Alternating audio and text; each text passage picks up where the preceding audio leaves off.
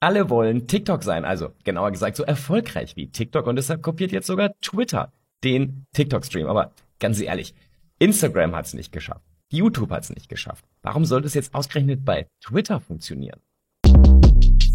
Shortcast Club